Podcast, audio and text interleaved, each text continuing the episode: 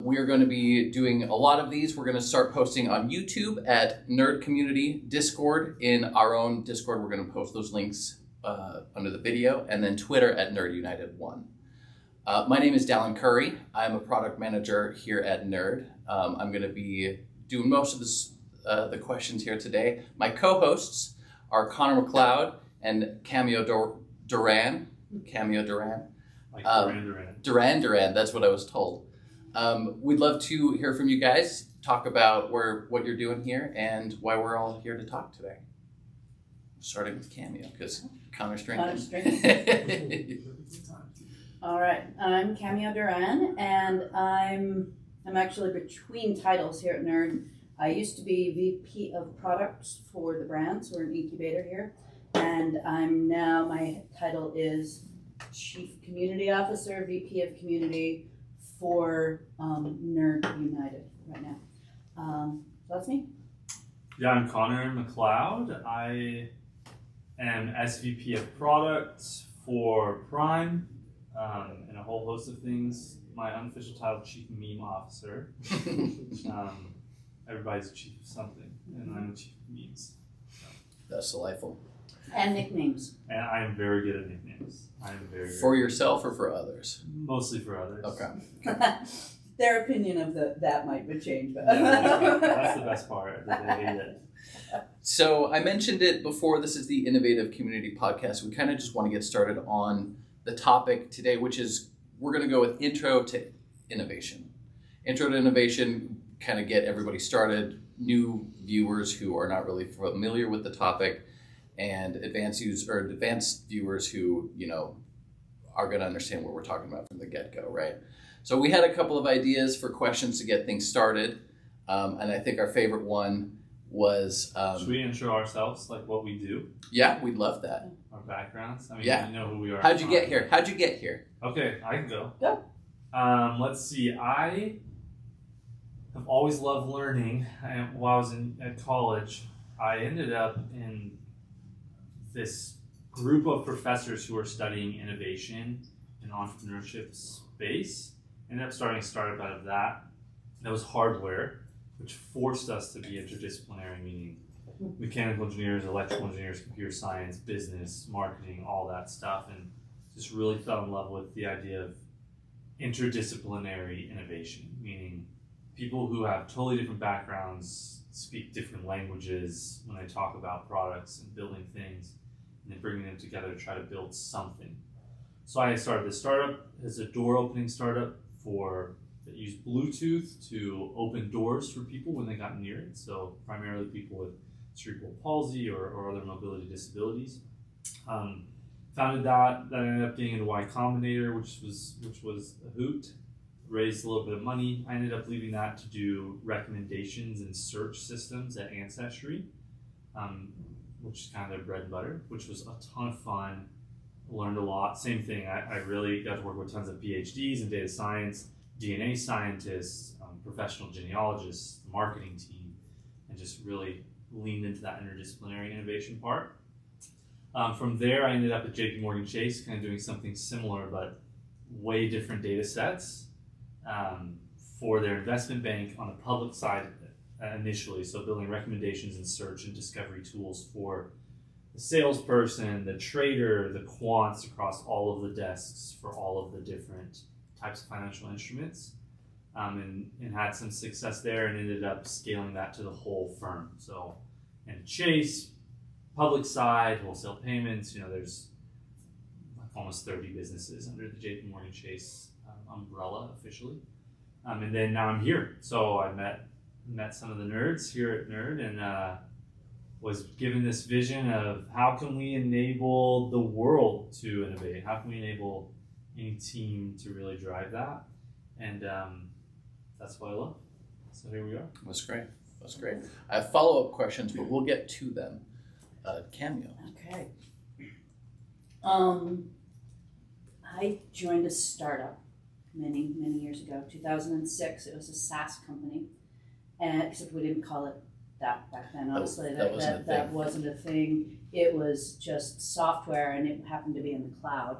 We also didn't call it the cloud, but um, it was just software on the internet.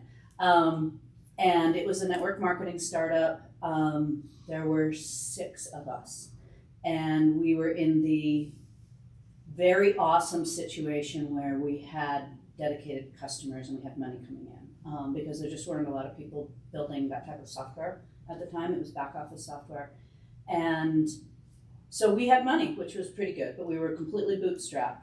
And what that meant is, like, my role was QA, project management, product management, and customer support. That meant that when people would come and say, hey, this is what we need the software to do, it was super early stage software. Like, there wasn't even anything, there wasn't any way for people to manage users. I had to do it all. Like, it was, it was shocking that we had any customers at all, but there just wasn't any competitors. So they'd come to me and they'd say, "Hey, I need I need this XYZ functionality." And I'd sit down with the engineers. Everything would always take way too long. Customers would be mad. And then inevitably when we would say, "Okay, here's the thing you've been waiting for." They'd be like, "That's not what I wanted. Uh, You and I sat here and talked about this. That's you totally screwed it up, you know?" And then it was so frustrating to realize, especially if you're bootstrapping and your choices mean whether or not you're going to lose that next customer, or we did a lot of custom development for our customers for extra revenue, like a lot of early stage companies do. And the margin for error on picking the right wrong thing to build or building the thing that they are sure that they want wrong, it, it just was super obvious to me. So I worked there for five years and then sold my share and got out and went to work for a custom software company here in Utah um, that at the time was the biggest software consulting company, I think, in Utah. And worked initially worked for Western Governors. We were in the process of completely replatforming them, completely redoing their customer experience, and I was put over that entire project. Um, which was you know multi multi million dollar project and really had some aspirational goals. Western Governors is a fantastic university because they are quite innovative of how they look at education. But you still got to nail that user experience, and so did that. Um, I worked at that company for almost 11 years, and it gave me an opportunity to, well, for one thing, if you're a passionate agilist, consulting and any custom development or any um, higher development is anti-agile out of the gate. And one of the things that I realized pretty early on as I was predominantly the one who would write the proposals was that there was no way we could deliver on the commitments that we were committing, but even worse, when we nailed it, most of the time that still meant that the customer was unhappy because the product, they hadn't thought through what the product should be. Yep. And so I started wondering how could I change the conversation from the first moment that someone says, I want a piece of software, to make them reconsider if in fact that is what they wanted or needed, or how can you de risk before you build. That happened to coincide really nicely with design thinking starting to become really, really popular. Design sprints, it was a little before the book Sprint came out, but we started running sprints heavily as a way to help companies actually determine what they were going to build before they invested. And we wouldn't even bid any anything until they'd gone through a design sprint and we had identified if the product was right if it was going to be. And we lost a lot of business you know because we were turning people away. Because we would take them through a design sprint we'd say oh gosh it looks like there's not actually a we wouldn't even say it. They would say, "Oh, it looks like there's not actually a market for the thing I was going to spend a half a million dollars." Um, and it wasn't always very popular with the people who owned the company, honestly, because we did lose a lot of lose. You know, I mean, if you don't care what what the outputs are, then you probably or the outcomes for the company. Anyway, um, that led me, I think, into an obsession with how do you build the right thing, Yeah. and and why would you ever build something that wasn't the right thing? What a stupid waste of time and money. So Yeah. and then I worked for a big consultancy um, uh, th- that consulted with agile consulting for very large companies. I worked with Ford. I worked with worked with Lockheed Martin. I worked with Mary Kay, and Did mostly give with Ford. Did you get a pink car for that? No, they don't give the, you the pink cards either. You have to pay for them. Oh, So the whole thing's a lie. that's Um, pretty good. That's how one works. It's yeah. The way it works is you have to have sacrificed four of your neighbors every month to uh, Oh. to the network marketing god. Um, and working with companies at scale, the best thing about that was understanding how how large organizations see their investments and their their spend on technology.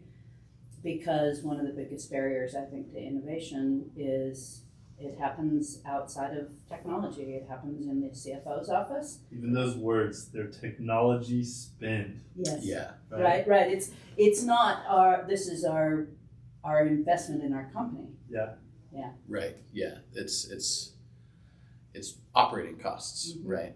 Yeah, but everybody, no, almost nobody tre- treats development as an opex. They all treat it as capex. Yeah. And and then they do funny things in the accounting office so that they can mask the fact that, that a lot of what they build is crap.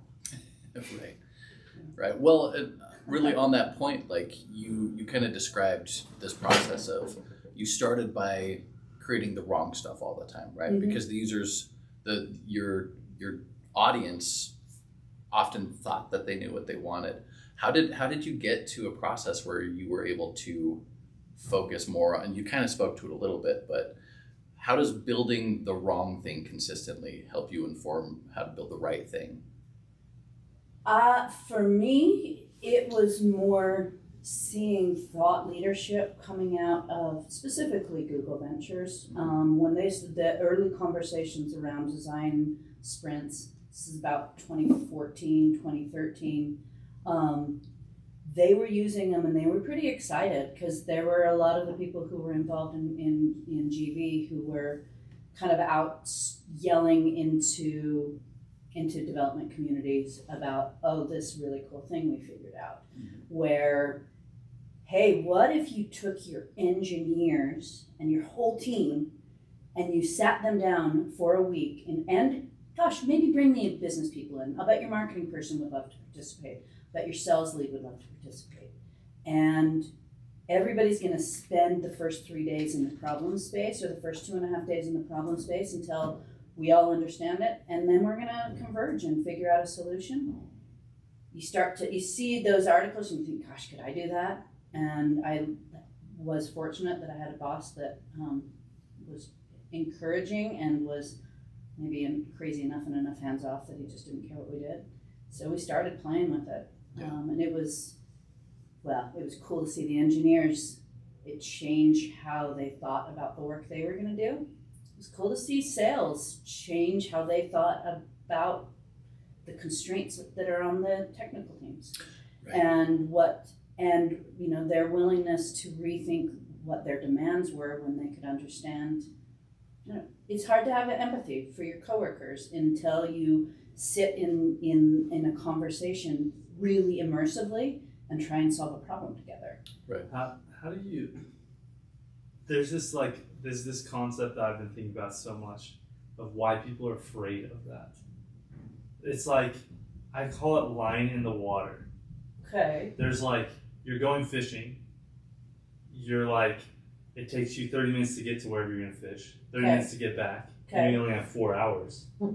if you spend an hour with a tangled line, then you have Okay. less line in the water. yeah no that that makes sense And I think, and so I'm curious to hear how you convinced all these companies to do this because it feels like a lot of executives are dead set on line in the water means fingers on keyboards coding yes for developers. Like if your fingers aren't, then you can't be catching fish. Your line's not in the water. You know, every single, maybe not every single one, but I've, I've done hundreds of design sprints, most of them with an executive in the room, Mm-hmm. because we wouldn't even let them come unless they had a senior decider. We, we won't go through the effort Yeah. unless the person who has to hold the decision is there to make the decision. Yep. It's also a really good sales tactic. That's It's really effective. Yeah. Yeah. Um, every single senior executive on like day two, when when it's like, oh, we're having hard conversations about what's going to stay and what's going to go. Yeah. Almost every one of them would a line would come. We already know what we need to build. We just need to get moving. Yeah. Right. Like Line, it- it get your line in the water. right. Just Catch some physically painful for them, and I'd always be like, no. You- Not only do we not know what we need to build, but the last hour has convinced me that we were wrong about everything we already talked about. Yeah. um, I think you have to market to them the the pain. Mm. Um, we had a our value proposition was most development fails. Spend a week with us. We will Mm. give you a validated idea or a validatable idea, Mhm. um, you know, a semi validated idea, and a ready to develop roadmap. Mm. We also had decent amount of data and a whole lot of social proof Yeah. of people saying, I accomplished more, me and my team accomplished more in one week than we have in the last six months. Because people would come out with decisions made, Yep. um, Alignment. alignment across the team, a complete roadmap, and like we could pretty consistently take products to market after that in three to four months, which Mm. Sure. most people can't ever say that they can get a product to market in three to four months, Mm. especially when with any level of complexity. Yeah, and zero validation behind it. No. Even if you do it three months and it's not validated, Yeah, Right. good luck. So, I, I, but it still was a hard sell, and we lost a lot of Yeah. business, especially because I wouldn't tell people what their software was going to cost them until they had gone through, through the process. Did anyone ever cancel like midway through? They're like, day Yes. two, I can't do this. Yes, the bucked up guys. Really? We were, but Really? it wasn't their bucked up product. They were going to build. They oh, had you a talk. Yeah, they yeah. had a s- a, product that was an Instagram product, and they were going to build a LinkedIn version. And we got through day two, and they didn't throw up their hands. They realized that there wasn't that it was a, we invalidated by day two, and they were like, "Oh, there's not a product here. Yeah, cool. We're out of here." Yeah, Thanks see for your time. Nice. That's interesting because you actually took me through my first design sprints Uh-huh. um, in my career. Yeah, and we've, we've, we've the handful of them, different brands, right, getting through it. And there's something to be said about bringing the different disciplines in. You know, when, when people are trying to say, uh, solve the same problem, but from different angles, you really get a, a lot of different things that you hadn't considered before. Uh-huh. I was this was actually going to be my follow up to you when you did your intro is you had these multidisciplinary teams you have this giant diversity of thought how did that help you with your innovation process having different ways to look at it Yeah, I think it it comes to framing and communication for me. When I whenever I have someone telling me this is the thing, I know it. I always ask how they know. And usually if it's validated then I'm like, okay, let's let's go for it. But if it's not, I always try to press to get them to actually articulate it. yeah Because typically they can't really articulate they maybe I'll articulate what it is at a high level, sometimes at a low level, but usually they can't articulate why. And so when you bring multiple people with different backgrounds, they like literally, I've been in conversations with like an electrical engineer, computer engineer, and they're talking about the product that I'm helping them build. And I don't understand like a single thing they're saying. Um, and, and it's not even the technical stuff. Right. They just use different vocabulary. So then I think when you get all these different people, they're they're thinking about they've been taught to structure and solve problems with different different ways. And so then when you have all these people who have different backgrounds, right, then they're going to have bring a totally different perspective. This is the value of diversity. right And, and, and one of the many values is that someone who comes from a totally different background than me is going to approach a problem and an opportunity totally different than I will. And we might land in the same place of what we're doing, but that unique perspective of an interdisciplinary team just only adds, decreases the amount of ambiguity and uncertainty because they are approaching from a different perspective. Do you find any challenges in um, finding a you know talking talking with these these really advanced people do you have any challenges with having like common language Oh yeah, in the group. absolutely. Yeah. I think that's why if, if you know all these co- companies say they're customer first, in my opinion, one of the re- the values of that is if you're always if everyone's talking about the customer and the customer's experience in their journey, then that anchors people to the same spot. mm-hmm. So you, I mean, you can only get so far away from the customer talking about board design right and how that affects them. Then instead of you start at board design, um, I think that's the value of it. That's awesome. So those were our introductions. Um, so I, we actually kind of pulled up some some questions, wrote some notes down. Wanted to. Just, this was more of an intro, right? So the first one is, and I challenge you to do this because we just spent 20 minutes attempting this. What is your definition of innovation in one sentence? Connor gets to go first. I'm, I'm typing. I'm typing it. I'm typing it. Chat dot. um, I think any innovation is a new method or, or a new way, uh, uh, let's say a unique way to accomplish the goals of some organization uh, in a way that makes that organization that accomplishes sorry a new way to accomplish some target customer or group uh, accomplish their goal that also accomplishes the goals of the organization doing it. So i used to say it's it's a new way that makes a viable business but i think that nonprofits Mhm. can innovate and they're Sure. they're not trying to they're not trying to make a viable business they're trying to proliferate their message or accomplish their goals throughout the world and they can do that with a new method you know whatever so that's that's that's where my definition is a new like a, a novel or unique way to to solve some to create value for some group that accomplishes the organization's goals That was one sentence. He did it. commas Come, that's fine. colons That's fine. That's fine. Punctuation is allowed. Great. I, and I think of, of innovation as successfully implementing new ideas. Um, you know, I mean, they don't have to be business ideas. I, you can innovate in education and, Yeah. and do things that could change the world that nobody, at least in the short term, profits on. Um, so, I, I mean, ideally, innovation is new ideas that solve problems that humans have. Yeah. Um, we talk a lot here about the difference between incremental innovation and breakthrough innovation. There are a lot of examples in the world of like humans doing truly astronomical breakthrough things. Sure. You know, the the landing of the man on the moon when, you know, 1962 when JFK said we're going to do it. We didn't have the ability to do it, right? It wasn't it wasn't that we were most of the way there and we, we were just going to have to pull it off. We literally didn't know how to do any of that stuff. That's pretty remarkable. But, you know, we also fixed the ozone, the hole in the ozone and we there are lots of and a lot of that was policy change. Right? So I, I that was not a sentence, but no, it's that's actually interesting to me because when a lot of times when people are talking about innovation, you know, the the people listening hear, you know, some new protocol for sending some some game changer, Mhm. but really you can do it in increments. You can actually make big changes mhm. in little bits, and that's that's that's a little more difficult to define, I think. hmm Um, but I think it's a lot more easy to accomplish.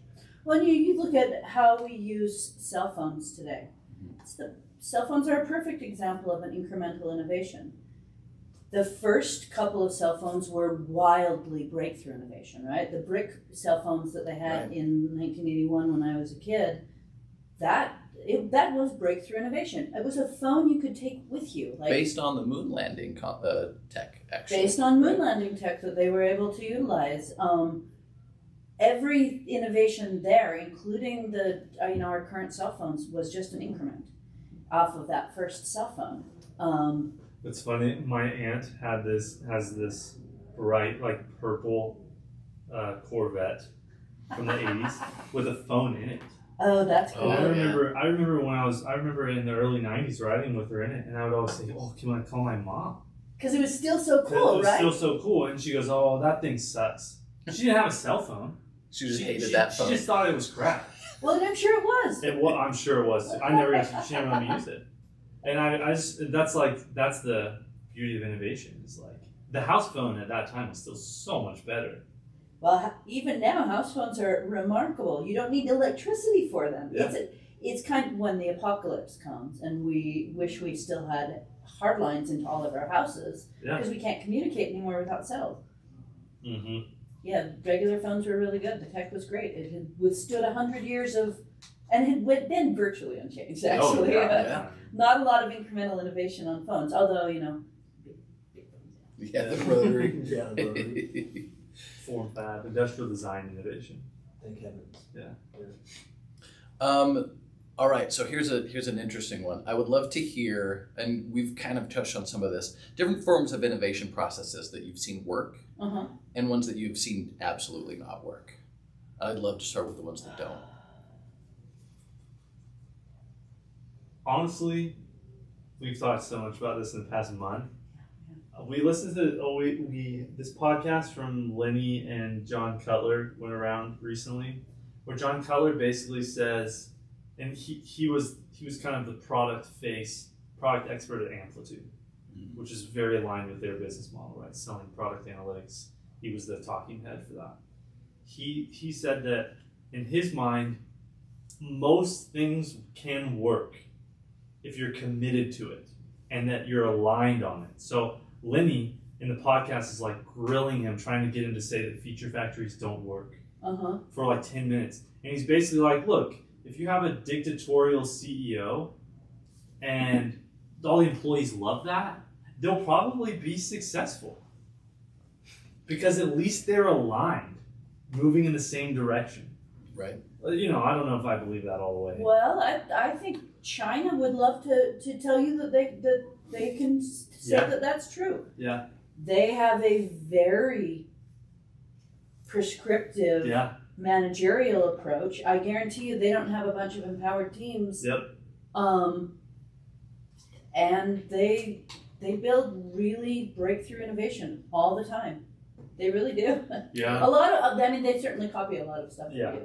But But- you know, they've I mean, they have technologies that we have here that they've proliferated and we can't figure out how to get the user experience right.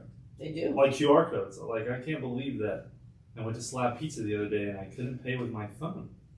I had to run to my car, which is a, a massive inconvenience.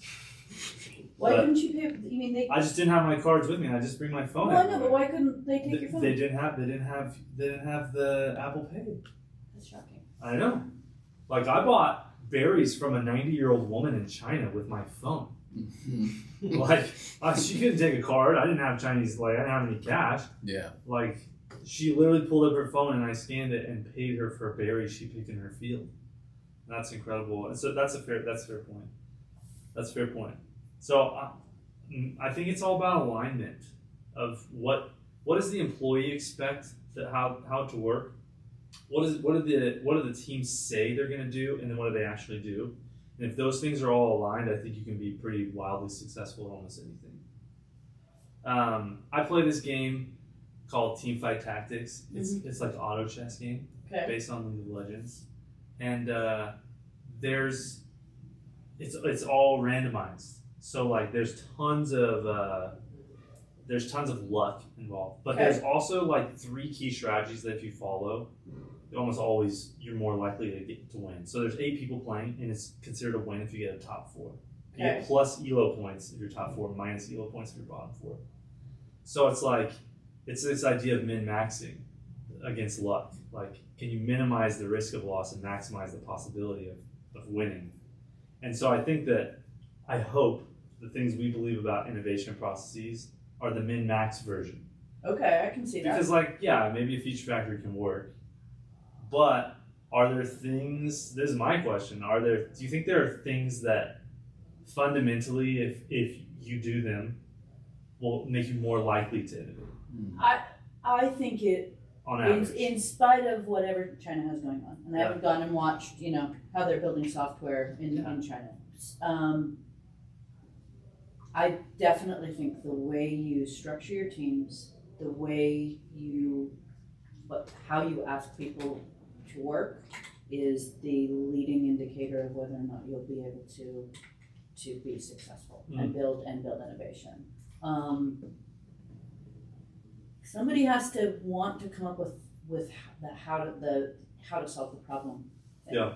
And care enough about the problem and feel like they have enough ownership for the problem to be able to solve it. Or Mm.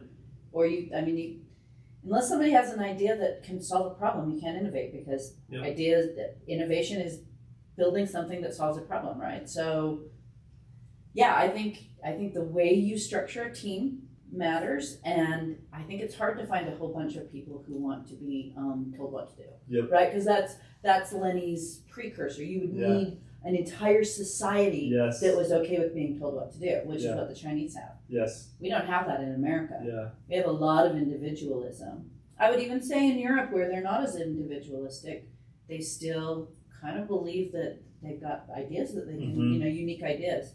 So empowerment for individuals, I think, is a huge part.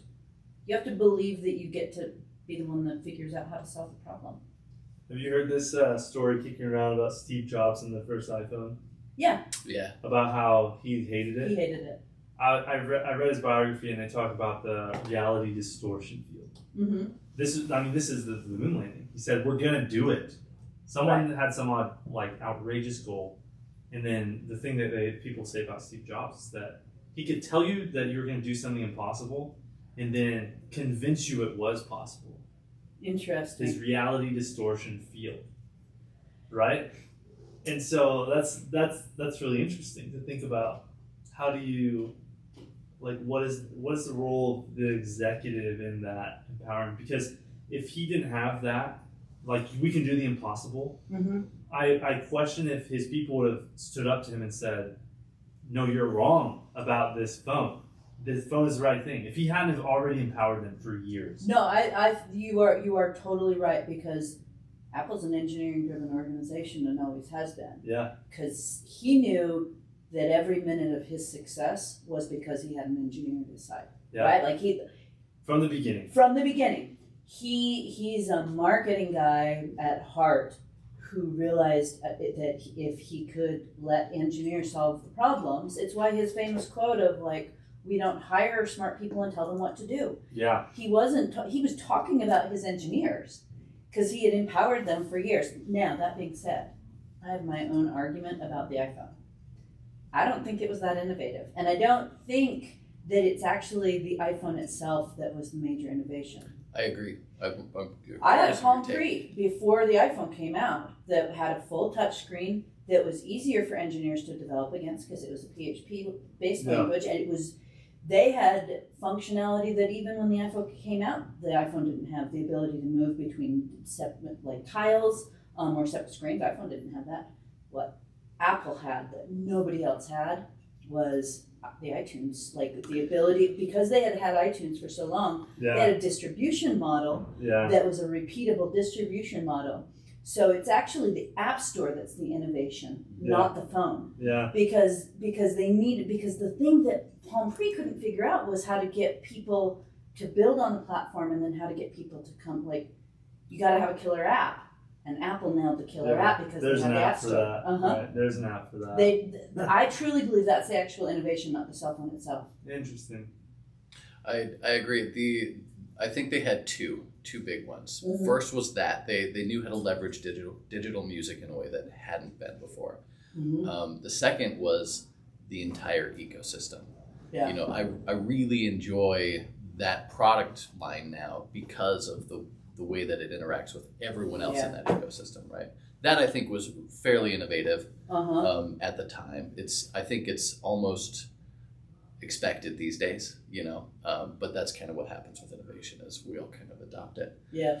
Um, so one of our one of our favorite uh, quotes that we hear from not this isn't a Steve Jobs, this is more of a Zuckerberg. Mm-hmm. The move fast and break stuff. Oh yes. Um, so my question, my my final question here is: Does move stuff, move fast and break stuff, actually lead to innovation?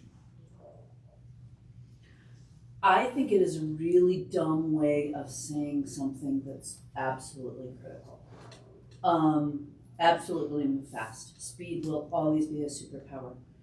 A, a bias for action should be woven through everything that you do. Um, so yeah, move fast. Um, but you don't actually have to break stuff because if you choose to validate ideas before you build them, that's not the same as breaking you know and and I think that they're saying, you know, fail fast is, is about the same thing, but I think the break things is don't hold too tight to an idea of what you want to build. Don't fall in love with almost anything. Because if you're moving fast and you're validating ideas, you're probably throwing away about 70% of what, what you might have wanted to build, maybe 80. Move fast and break stuff. Yeah, I, I like, like you said, I, I think it's more like you should learn as fast as possible. I think it's more about decreasing uncertainty as fast as possible. Uh, yeah. Like, and that's going to require, like, there's whole. I'm, I'm a video game nerd, as you guys are finding out. but like the idea of fog of war, like you can't. There's only so much you can do to decrease the fog of war in some product place before you put something real in front of someone. Like, and so that requires you to build things Mm-hmm. and, and, and actually build them, whether that's no code, low code, or an actual product. And you may have all the signals, and you have may have decreased loads of uncertainty. And as soon as you like put an actual product in front of someone, you're gonna learn so much more than what they say because they're gonna actually interact with it. You're gonna ask them to maybe pay you all the things that tell you whether you can actually it's actually innovation Mm-hmm. right? Like if it's not solving the business's goals or or then you then you haven't really validated it all the way. But what is interesting is um, at Facebook, they have too many users for surveys to really be that effective. Like how- Interesting. Too if much you have- noise. If you have three billion, what is it? Like three billion daily active users or something? Yeah. How can a survey of hundred people ever be Very Useful. useful. Yeah. Um, so for them, they ship stuff. You know, you, you could ship stuff to two million people, and that's like a fraction of your Yeah, that's your a user wild base. A/B Like it could be horrible. Yeah. and it's not really gonna. It's a blip. For Yeah. Them. So like they, they for them, I think moving fast and breaking stuff probably makes more sense than because of their scale. Because of the scale. Like, yeah, you got to ship something there to see if it actually works because how does a how does interviewing fifty people out of Here's what else I think they're saying, though, and I haven't worked at Facebook. This is just my theory. Um, for most large-scale organizations or organizations of an almost any size, a thing that happens politically is to move to this place where people are worried about safety, Mm. and is and decisions become harder to make because people want to make sure that the decision decisions are approved and I think part of what Facebook did, especially early on, is like they wanted people to get stuff done. Yeah. And so rather than worry that you were going to be making like most decisions can be undone. Most things, even if you break them, can be fixed. So prioritize speed over caution. yeah Um, which, especially if you're a young company, it is freaking fantastic advice because bureaucracy slows organizations down. Everyone's afraid to lose their job. Everyone's afraid to lose their job because there's, there's no safety, and if you make mistakes, we're just going to fire you, right? But if it's if the company culture is it's okay to break stuff, then you're encouraging people to take chances because they know it's okay to break stuff, right? If, if it's part of your company's mantra, it's actually pretty. I mean, I don't know if that was their intent, but if it was, it's it's a pretty savvy way to let people know it's okay to screw up in the interest of speed. Because there's, you know, a lot of non non innovative organizations. They are the opposite. They would rather have the security of not making mistakes rather than innovation. It's what they've chosen to prioritize. They want decisions tr- triple checked. You can't have a typo in something, right? That would be unforgivable because their culture is around perfection, not innovation. Um, innovation works better in a place where, where people aren't afraid of making mistakes. I agree. I actually, in in my experience, I those tend to be the feature factories. You Yeah, know, where, because where- it's prescriptive. We know mm-hmm. what we're building. Everyone's afraid of their job, and so or keeping their job, right? And so here's what we're building, and here's the order that is being built in, and crank it out. right. And don't don't rock the boat. Don't question the priorities. Just go and make stuff because this is what we want, not we don't know what we want. We think you as as educated professionals can help us figure it out if you're allowed to make mistakes. Well, this has been an awesome conversation. I'm looking forward to doing more of these. Um, I, even even this has caused me to think about some of the next episodes we're going to be doing on on these topics. Um, especially, you know, the since this is about innovation and we're trying to get this information out to as many people as we can. I, I'm looking forward to getting feedback from viewers and hearing the kinds of questions they have. Um, I did have one one more thought before we wrap up. You were talking about the, the size of Facebook and, and the scale just causing problems. Um, with with surveys, with user groups, with interview, interviews, you know, for somebody who's who's beginning in the innovation space, um, what what what kind of the, what size of groups are we should uh, a new company, a, a fresh company, start trying to target and ask questions to? How how small is too small and how big is too big? If if you know we're a brand new startup and we're looking to actually validate some of our ideas. Yeah, I think that's a great question. I I've been involved in a lot of incubators, so I've heard this one so many times. I I'll try not to be like a robot in my response, but there's basically two things to consider. One is the industry, which basically is just an indication of the size of the market you're going after. Uh, the second thing is the strength of the signal you're receiving.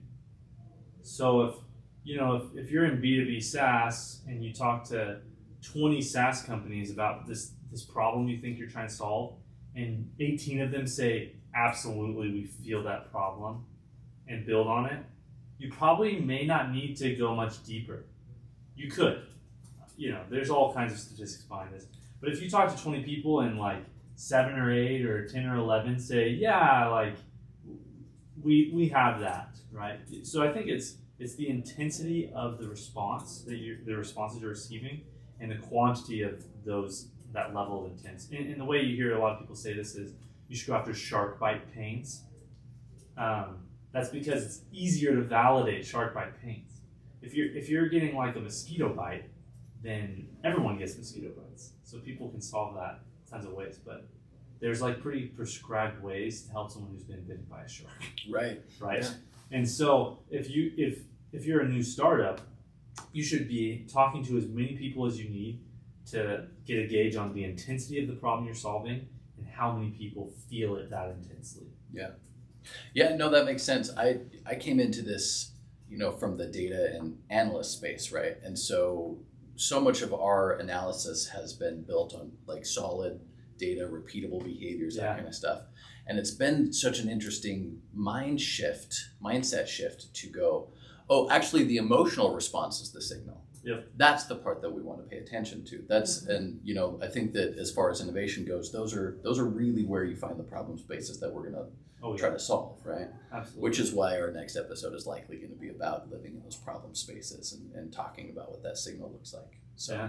yeah, I think we've I think we kind of well we're right at an hour, or at least according to me. I don't know what the rest of About that time. awesome. So I just want to thank you guys for having this conversation. It's been Great. fun. I'm looking forward to doing this again. Um, for those of you watching, thank you thank you so much for watching. This is an innovative community podcast. Please join the community. There's going to be links to the Discord. There's uh, our shows are on YouTube, and we're going to be posting content to Twitter. Again, on YouTube, it is called Nerd Community. Uh, Twitter is at Nerd United One. Go give those a follow, and uh, start innovating, guys. We'll look for we look forward to it. And we'll try to get this stuff up on Spotify, Apple Music, that kind of thing. Spotify, Apple Music, all the good More places. the. Yeah, exactly. Um, people here are asking where we can where they can watch it, so it's time to put that list together. Cool. All right, Thanks. thanks so much.